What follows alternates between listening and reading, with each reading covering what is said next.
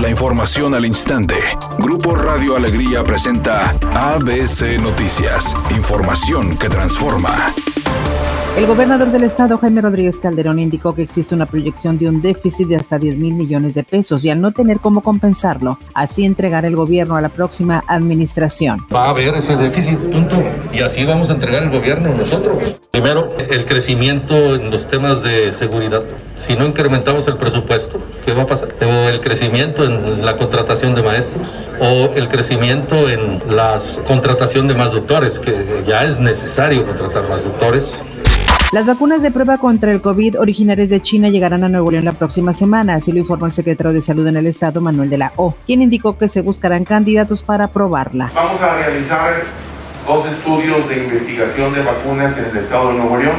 El primero de ellos es un estudio de una vacuna china de un laboratorio llamado Sinovac que va a tener criterios de inclusión ya el día de ayer platiqué con la subsecretaria de la Secretaría de Relaciones Exteriores. Ya está aprobado por Cofepris. La próxima semana nos llegan las vacunas para empezarlas a aplicar a los pacientes que reúnen los criterios de inclusión, que son aquellos pacientes mayores de 18 años de edad que no hayan tenido COVID, que no padezcan enfermedades eh, crónicas, que no estén sometidos a un tratamiento inmunosupresor. El senador panista Víctor Fuentes dio a conocer que respalda la alianza política entre su partido, Movimiento Ciudadano y el PRD para el proceso electoral del 2021, ya que con el PRI no existe una concordancia con los valores democráticos.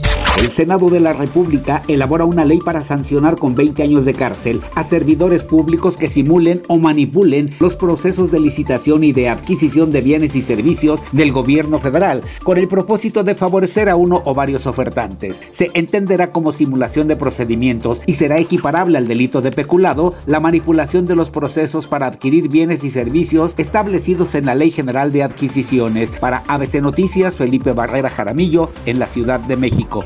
Rayado cerró con un mal sabor de boca la fase regular del Guardianes 2020. Sin embargo, saben lo que significa estar en el repechaje, por lo que buscarán salir adelante y meterse a la liguilla del presente torneo. Así lo manifestó Dorlan Pavón, capitán del equipo albiazul. Sería un fracaso no entrar a la liguilla, pero yo confío mucho en mis compañeros, sabemos que, que tenemos, sabemos que estamos enseñados a jugar a estos partidos y yo creo que vamos a hacer un lindo partido y seguir soñando en esa linda fiesta que es la liguilla.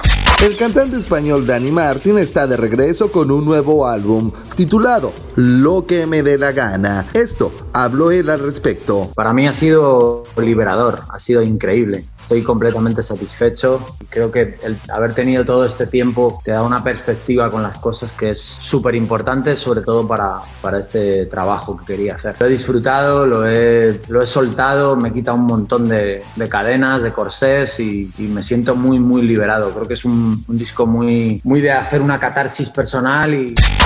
En este momento se registra un accidente en los carriles ordinarios de la Avenida Constitución antes de la incorporación hacia la Avenida Gonzalitos en el municipio de Monterrey. La velocidad estimada de avance es de 20 kilómetros por hora, tómalo en cuenta. Otro choque se reporta en la Avenida Loy Cavazos en dirección hacia el oriente, pasando la Avenida Paseo de las Américas en el municipio de Guadalupe. No se reportan lesionados, pero sí hay tráfico lento. Mientras tanto, en San Pedro se reporta un accidente en el cruce de Calzada San Pedro con Río Mississippi. No hay lesionados, hay tráfico lento en ese sector. Sea paciente y recuerde siempre utiliza su cinturón de seguridad no se distraiga con su celular mientras conduce. Que tenga una excelente tarde. Es una tarde con cielo parcialmente nublado. Se espera una temperatura mínima que oscilará en los 22 grados para mañana jueves 12 de noviembre. Se pronostica un día con presencia de nubosidad. Una temperatura máxima de 26 grados y una mínima de 18. La actual en el centro de Monterrey, 25 grados. ABC Noticias. Información que transforma.